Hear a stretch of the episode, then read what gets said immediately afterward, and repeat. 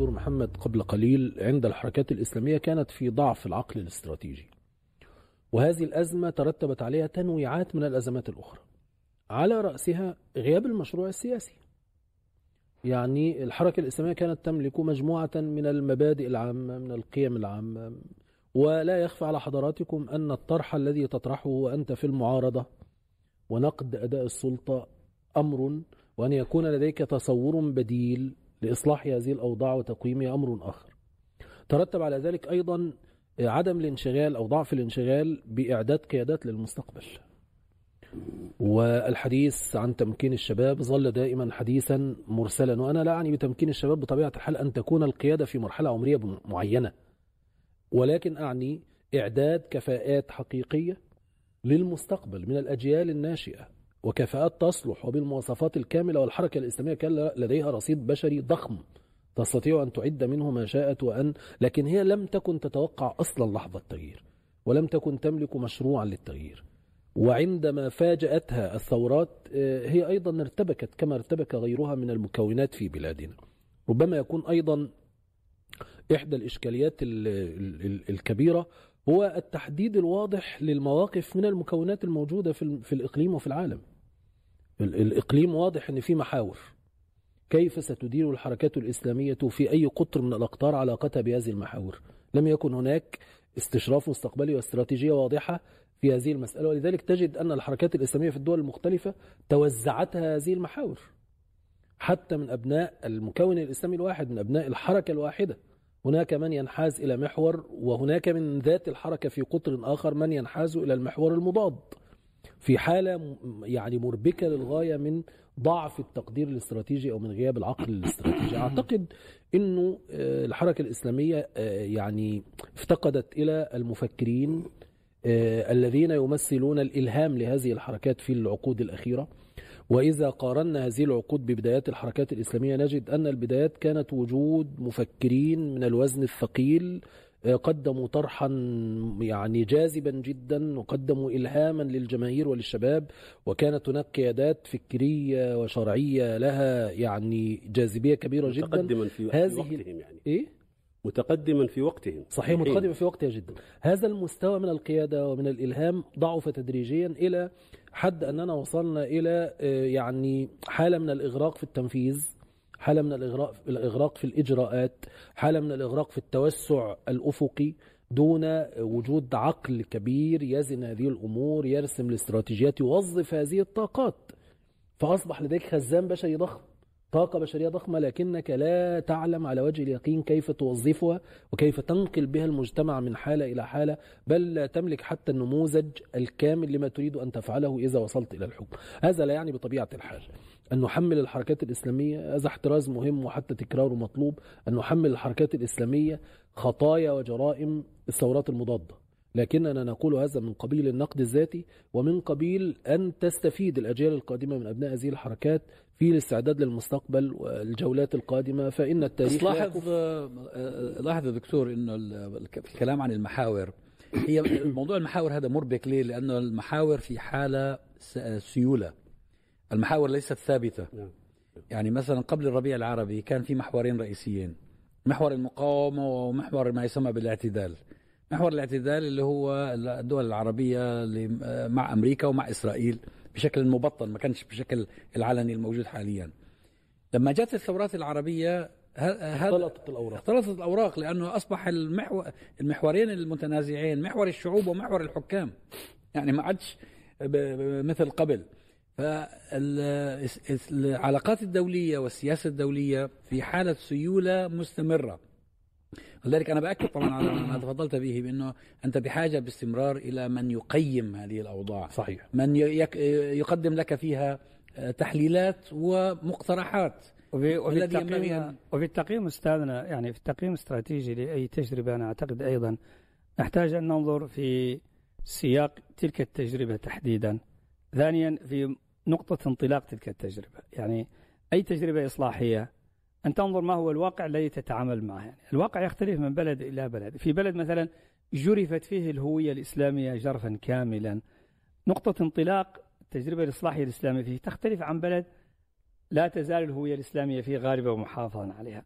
في بلد يحكم نظام عسكري غير بلد يحكمه سلطة تقليدية شرعية شرعية وعرفية مثلا مثل الملكيات العربية إلى آخره. فالاستراتيجيات اللي أنا لا, لا, لا أعتقد أن الحركة الإسلامية يعني غبية استراتيجيا لكن تحتاج فعلا إلى مستوى من تطوير الحاسة الاستراتيجية أنا أعتقد أن الحركات الإسلامية في مصر مثلا الإخوان لما وصلوا إلى السلطة في مصر أعتقد أن الاستراتيجية التي كانوا يريدون السير عليها هي استراتيجية سليمة. يعني كانوا يتجهون إلى آه، السير على منوال ما حدث في تركيا قبل ذلك بفترة وهي التعايش مع القوة العسكرية التي اعتادت احتكار السلطة والثروة. وشيئا فشيئا سلبها جزء من هذا الاحتكار مع الزمن بتطور بعيد المدى هكذا. لا تصطدم بها المجتمع لا يتحمل الصدمة الاصطدام. وفي نفس الوقت لا تتركها محتكرة ذلك مثلا ممكن تأخذ منها تترك لها ميزانيتها علاقتها بأمريكا علاقتها بإسرائيل ترقياتها فسادها. كما هو الحال كان في مجلس الأمن القومي في تركيا في التسعينات مثلا. وحتى في 2000 وفي نفس الوقت أنت تأخذ مساحة تخدم فيها المجتمع وبقدر ما تقوي المجتمع تضعف من الدولة العسكرية الاحتكارية. هذه استراتيجية سليمة لكن كما أشار أستاذنا في البداية هنالك موقف مبدئي يحاربك. إذا كنت مبدئيا هو يحاربك وإذا كنت براغماتيا هو يحاربك.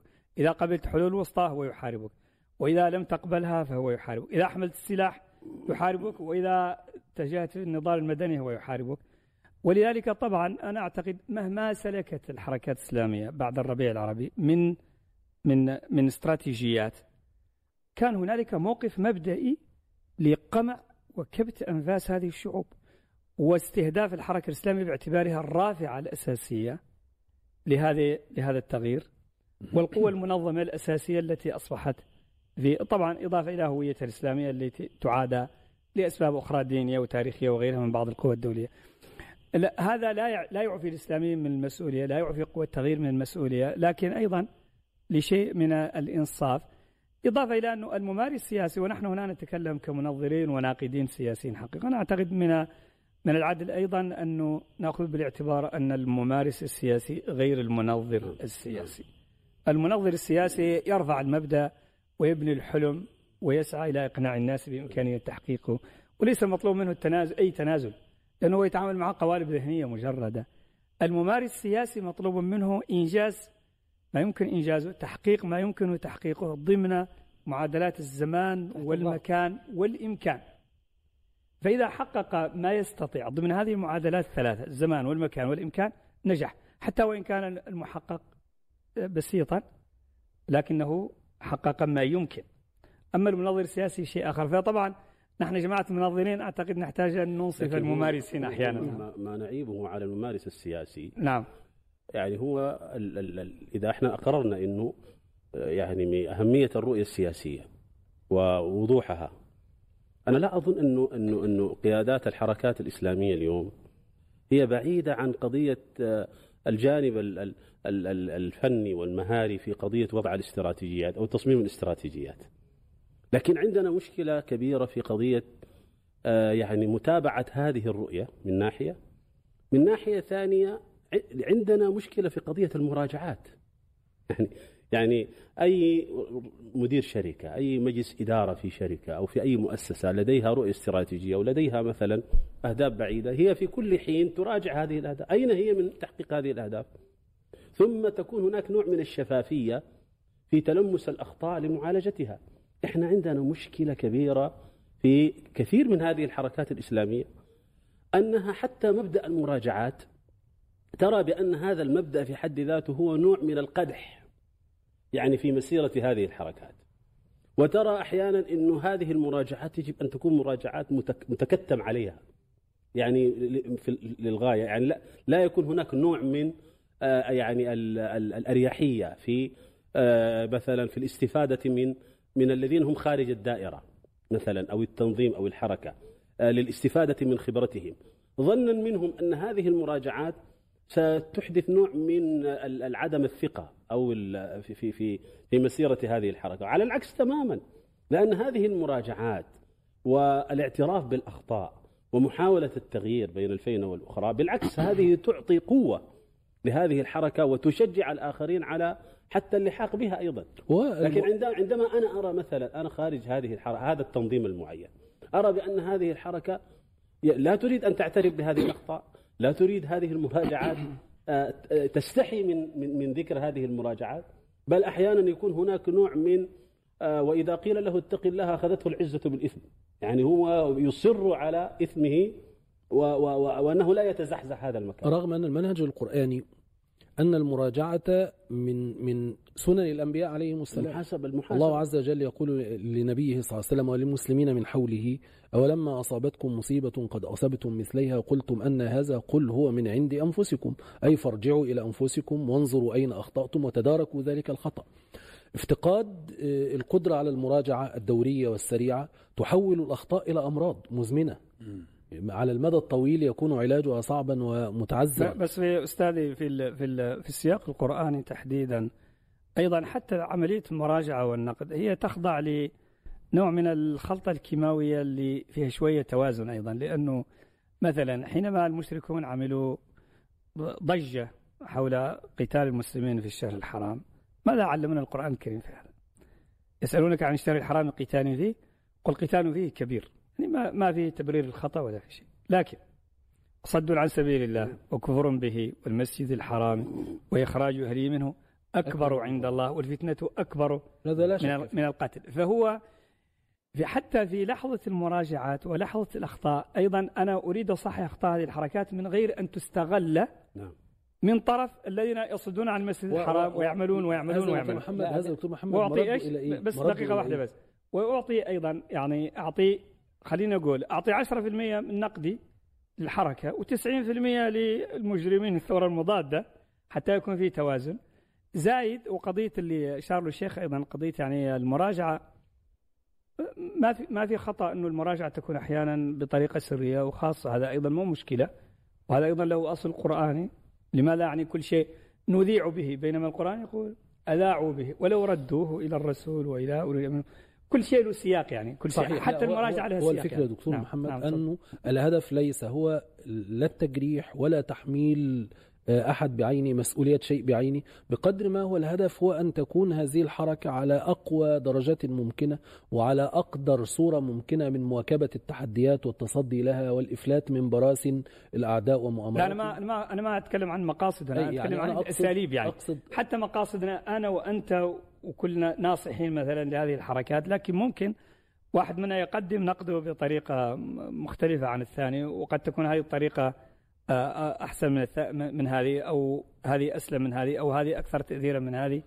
فقضية أعتقد مش قضية مقاصد لا لا لا, لا غرو يعني. لا غرو في أن نعم يكون نعم. التقييم نعم والتقييم والنصيحة والمراجعة نعم. كلها بالأساليب الصحيحة التي لا ترتب عليها مفسدة لأنه في الأخير الكل قاصد إلى أن هذه الحركات الإسلامية شئنا ما بين هي بكل تجلياتها وتنويعاتها قاطرة الأمة اليوم وغدا نعم. ونحن نريدها أن تكون على قدر هذه المسؤولية حتى تنجح فيها. لكن اليوم المعركة لم تنتهي. هناك قادة كبار للحركة الإسلامية في السجون. النقد على هذا النحو يضعفهم ويضعف الحركة الإسلامية بكل ب ومقاصدها وأهدافها وفرصها في أن تستمر كقاطرة للأمة الإسلامية. جلد الذات بهذا القدر أعتقد أنه لا لا يحقق الهدف مطلقا. الذين يتواجدون في السجون قادة محترمون وسياسيون كبار وخاضوا المعركة ولا يزالوا أقوياء ويقدموا نموذج للصبر والكفاح. هذا في مصر. في تونس انقلب عليهم انقلبت عليهم الثورة المضادة ولا زالوا صامدين في مواقعهم ويكافحون. ممارسة النقد يشير إلى أن يعني هذا يقوي أعدائهم أكثر ما يمنحهم فرصة لمواصلة المعركة. هذا مهم للغاية.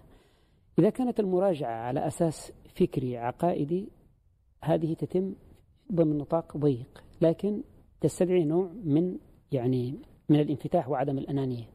من القادة خصوصا المحررين المتواجدين في الخارج.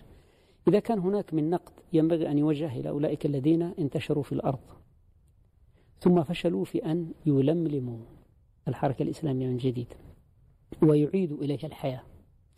وإذا كان هناك من استراتيجية فالاستراتيجية ينبغي أن تتجه إلى إعادة لملمة هذه الحركة وإعادة إنتاج نموذج آخر أكثر كفاءة وأكثر قوة. أنا أستاذ ياسين لكن أنا محاك- أقترح يعني. قوس فقط أقترح معادلة هي الجمع بين المناصرة والمناصحة. المناصرة والمناصحة. م. السياسيين يريدوا منك تناصرهم ومن غير أن تنتقدهم. غير السقوط. غالبا. و... و... وأنت تحتاج أن تنصحهم. وفي نفس الوقت النقد إذا لم يكن قائم على أساس مناصرة يا أخي أنا معك وأنا مع صفك وأنا مع قضيتك وأنا يعني هذا أعتقد مهم جدا. بقدر ما نجمع بين المبدئين مناصرة ومناصحة ننجح في الخلطة الكيميائية المعقدة هذه. هذا بحاجة إلى بحاجة إلى أطر آه، جيدة داخل الحركة لأنها إذا لم تتوفر إذا هاي العملية اللي أنت بتتكلم عنها اللي هي المزج ما بين المناصرة والمناصحة لم تتم وبشكل جيد هذا في خطر على الجماعة نفسها. نعم. لأنه أنا ما الذي يجعلني أنتسب إلى جماعة من الجماعات الإسلامية؟ هي أنها تدعو إلى الفضائل تتمسك بالمبادئ ما قال الله وقال الرسول إلى آخره.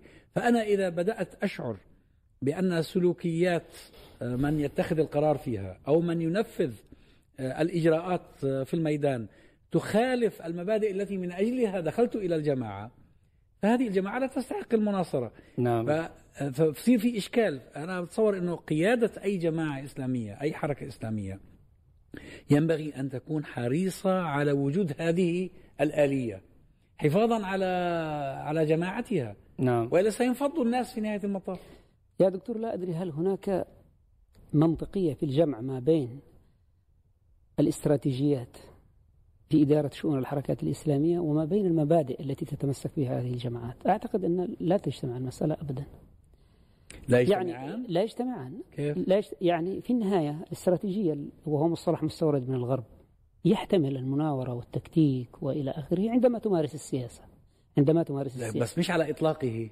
ليس على إطلاقه. مثلا أدي لك مثال. في النهاية في النهاية أنت ستهرب إلى مبادئك. لا لا مثلا والهروب يعني الانسحاب من المواجهة ليه السياسية. ليه يعني هو أنا أريد أن أقول أريد أن أقول لا ينبغي أن أن تفترض أن ال... ال... الذي يصل إلى السلطة من الإسلاميين ينبغي أن يبقى ملاك طاهر لا لا ليس هذا. ما هو أنت يعني في النهاية أس... لابد لابد أن نحدد عما نتكلم حتى لا في أخطاء حتى وفي لا صواب نغرق في وفي- التعميم مثلا الكذب لا يجوز صح؟ اذا لا يجوز الكذب. لا يجوز أن يكون جزء من الاستراتيجية أن أخدع. مثلا لأنه الخداع لا يجوز. هي مبادئ. آه، ما ما إلا إلا في الحرب وما إلى ذلك. مأخذنا نحن مثلا مأخذنا على الديمقراطيات الليبرالية في الغرب.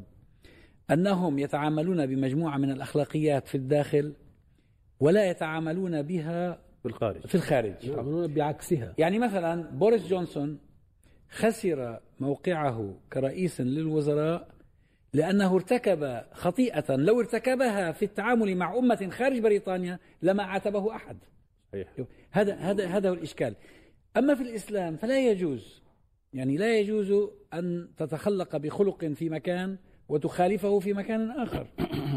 هذا ما نقصده مش انه قصدي إنه ما تكونش في مرونة طبعا المرونة لاب- لابد منها آه، هي هي دكتور فكرة أن هناك ثوابت أن هناك ثوابتا شرعية وأخلاقية ووطنية وإنسانية لا يجوز لحركة إسلامية أن تخل بها لا في السلطة ولا في المعارضة وإلا لم تعد إسلامية. أن تعود أي. الإسلامية. نحن- هناك نريد- واسعة تحت مظلة هذه الثوابت للمناورة والحركة و- ورعاية المصالح لكن رعاية المصالح لا يجوز لها أن تهدم أصلا ولا ثابتا مستقرا لا في الدين ولا في الخلق يعني. إحنا ينبغي أن ننظر في هذه المسألة إلى قضيتين، القضية الأولى أنه ما الذي ينبغي أن تتخلق به الحركة الإسلامية آه، من أخلاق. الن- القضية الثانية أثر هذا التخلق على الد- الدوائر المختلفة بما فيها الدائرة التي تعنيني بالدرجة الأولى وهي دائرة الشعوب التي أنا أستهدفها من خلال صحيح. هذه الأخلاقيات. نعم عندما أنا يعني أنظر إلى قضية إنه آه، وإذا قلتم فاعدلوا، يعني أنا أريد أن أطبق العدل. إذا إذا أعجزت عن أطبق هذا العدل في دائر في هذه دائرة الحركة الإسلامية فمن باب أولى أن أعجز في تطبيق ذلك على الآخرين. يا أيها الذين آمنوا كونوا قوامين بالقسط شهداء لله ولو على أنفسكم أو الوالدين والأقربين. ولو على أنفسكم. يعني ما هذه ليست يعني يعني هذه النفس ليست نفس الفرد وإنما أيضا نفس الجماعة. فاذا فانا أنا بحاجة إلى ان أن أرسخ هذا المفهوم آه، وذلك لا يتم إلا بالممارسة. يعني بمعنى أنه أنا آه، أنا لا أريد هنا أتحدث مثلا عن القضايا الخاصة بالجماعة في مناقشتها لكن هناك قضايا يعني نحن مررنا بها. تجارب مريرة. يعني عندما الحركة الإسلامية مثلا في مصر وقعت في فخ عبد الناصر عرفت؟ وكانت في فترة من الفترات يعني أنها يعني أنه جزء من يعني من المناصرين للتنظيم. طيب ألا يمكن للحركة الإسلامية مثلا في تونس أن تأخذ بالعبرة والعظة؟ يعني في تزكية مثلا شخص أه؟ شخص مجهول يعني يطيح بها مرة أخرى. أنا يعني هذه هذا هذه نوعية المراجعات التي نريدها. ما هي يعني لماذا نحن وقعنا في هذا الخطأ؟ عرفت؟ بحيث أننا يعني نراجع المواقف المختلفة آه، بحيث أن الأجيال المتعاقبة التي ستأتي يعني من بعدنا يعني يستفيدون من هذه على على هذه المراجعة هذه التجربة. على هذا الغرار. عندما نعم. يأتي الأستاذ الغنوشي الآن ويقول لقد أخطأنا في دعم قيس سعيد في 2019 كان واجبا على الأستاذ راشد أن يقول ما هي الأسس التي بناء عليها أصلا قرروا دعم قيس سعيد؟ يعني يعني المسألة لا يمكن أن تتم بنفس العشوائية كل مرة وتوصلنا إلى نفس النتيجة وتدفع الشعوب وتدفع الأمة كلها ثمن آه، رهانات غير محسوبة بدقة غير مدروسة يعني. الأمر الآخر أنه آه، يعني ما الذي يبرر أن يبقى آه، حد أيا كان في موقع القيادة 20 و30 سنة في أروقة حركة؟ وخاصة إذا أخفق. يعني ال الذي يخفق ينبغي أن يترجل حتى, حتى لو لم يخفق. لكن خلونا شوية نعطي أيضا هامش الخطأ. أنه هامش الخطأ موجود وأنه الحكمة بأثر رجعي سهلة. م. يعني أنا من السهل جدا أني أكشف اليوم خطأ وقع من من ثلاث سنوات أو من أربعين سنة أو من خمسين سنة.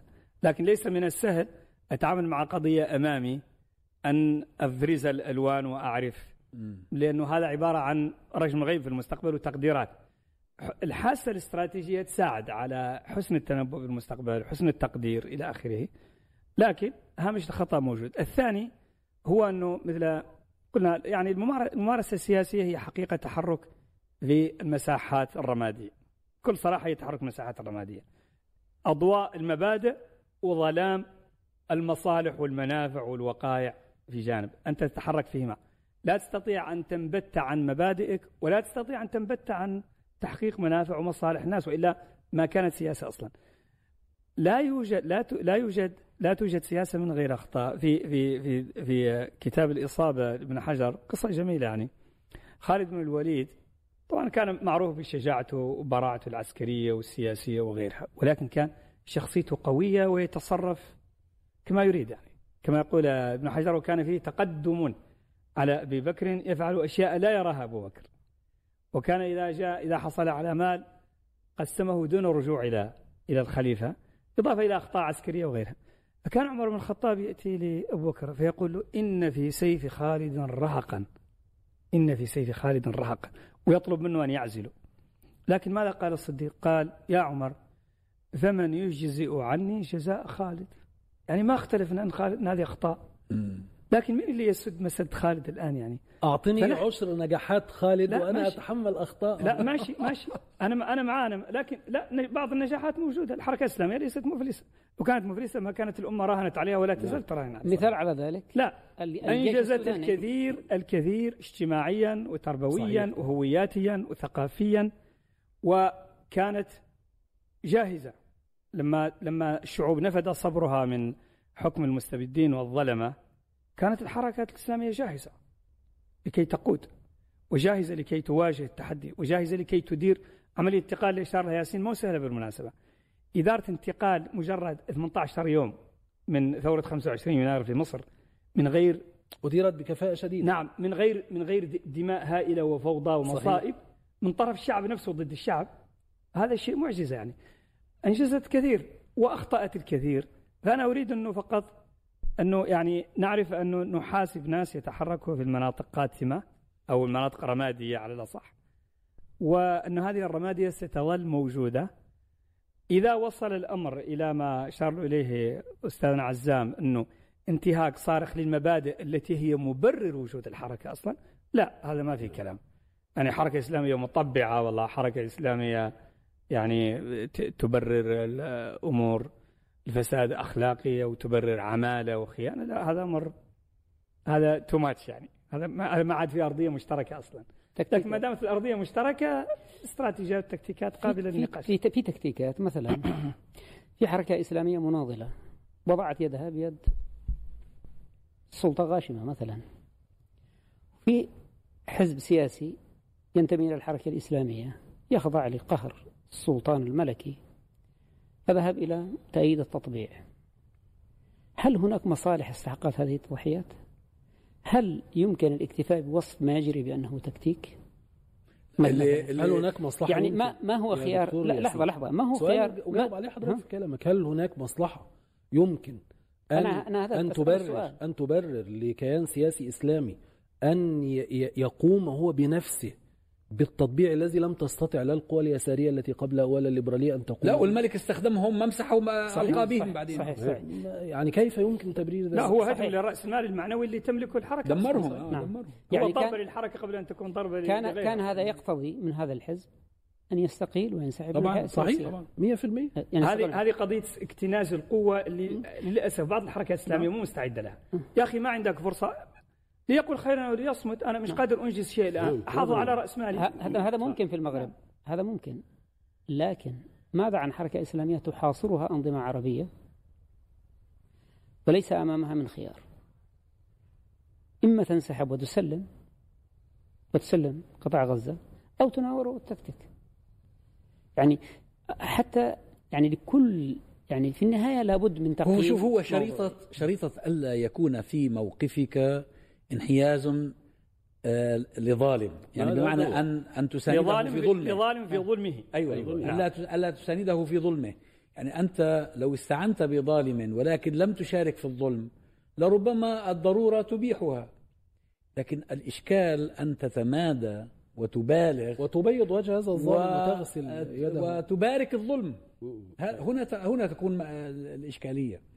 يعني مثلا إحنا في انتقادنا لإخواننا في حركة حماس عندما أشادوا ب قاسم سليماني. قاسم سليماني إشادات يعني مبالغ فيها. مبالغ فيها تعتبر شهيد القدس وله من من الأفاعيل في سوريا وفي اليمن والعراق. ما لا يحصى فهذا هذا كان خطأ كبيرا. المشكلة الأخرى التي نراها أنك عندما تنتقد بعض هذه التصرفات كما ما حصل عندما انتقدنا الإخوة في المغرب الذين استخدمهم الملك للتطبيع وانتقدنا إخواننا في حماس الذين كالوا هذا المديح لمن لا يستحقه تجد رفضا بل وتجد ردة فعل شديدة. أيضا فيها مخالفة لما نشأنا عليه وتعلمناه وتأدبنا به. تجد رفضا وتجد قبولا يعني تقبلا يعني للإنصاف يعني. البعض يتقبل. نعم. حتى داخل داخل حماس من تقبل النقد ومن رفض.